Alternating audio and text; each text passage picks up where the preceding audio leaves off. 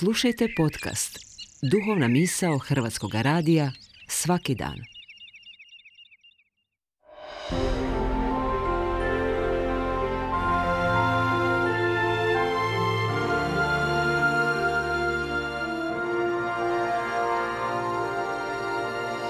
Duhovna misao. Urednica je Blaženka Jančić.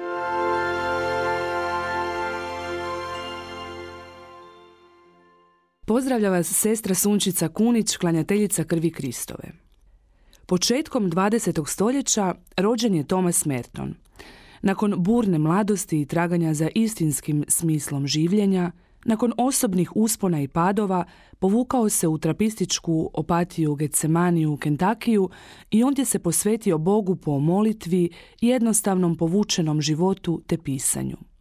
Njegovo zasigurno najpoznatije dijelo jest upravo njegova autobiografija Gora sa sedam krugova, koja je samo u Americi prodana u više od 3 milijuna primjeraka te je prevedena na više od 30 jezika.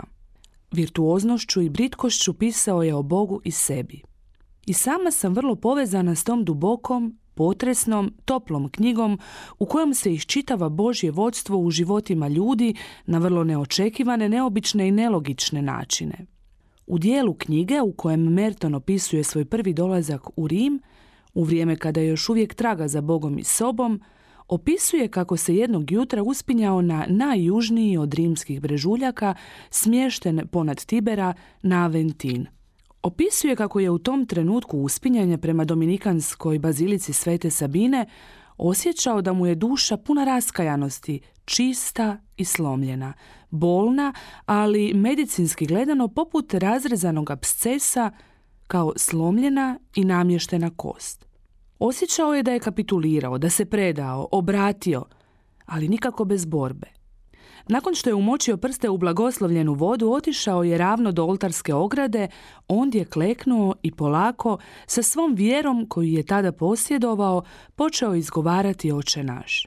Piše kako je u njemu nakon toga ostalo sjećanje na pola sata strastvene molitve i suza. Odlučila sam da ću se, kad mi se pruži prva prilika boravka u Rimu, svakako i sama uspesti na Aventin te obići baziliku Svete Sabine. To se i dogodilo na vrlo znakovit način. Uspinjala sam se u sumrak prema pustom Aventinu, ostavljajući za sobom ljepotu velebnih sakralnih izdanja kojima vječni grad obiluje i kojima sam se čitavog dana divila. Tek su stare pinije razdirale tamu i hvatale tragove mjesečeve svjetlosti. Iako u tami, sve je odistalo tišinom i mirom, neobičnim za Velegrad prepunim turista. Stigla sam ispred bazilike Svete Sabine, koja se ondje nalazi od petog stoljeća. Ušla sam. Prostrana, ogoljela, jednostavna, tiha. U to rimsko predvečerje u polutami pružila mi je posebnu, neočekivanu utihu, kao tihani vrutak, pomilovala me svojom samoćom, ogrnula mirom. Otišla sam do oltarske ograde i kleknula. I s Bogom bila tiho, i s Bogom bila blizu. I mislila na prijatelja Mertona, koji je na ovom mjestu prije nekih osamdesetak godina molio oče naš i plakao. Ta ogoljelost zidova, jednostavnost, tišina, podsjetila me na naše nutrine. I sami smo često ogoljeli, bez nečeg velikog i značajnog čime bismo se mogli dičiti. I sami se nemalo puta moramo nositi s osjećajem da teret kojega život pred nas stavlja ne možemo nositi. I sami smo svjesni naših granica, krhkosti, nedostatnosti. Ipak, nije li Isus upravo mjesto koje je takvo nedostatno, nesigurno krhko, pa čak i neprikladno odabrao za dolazak na svijet?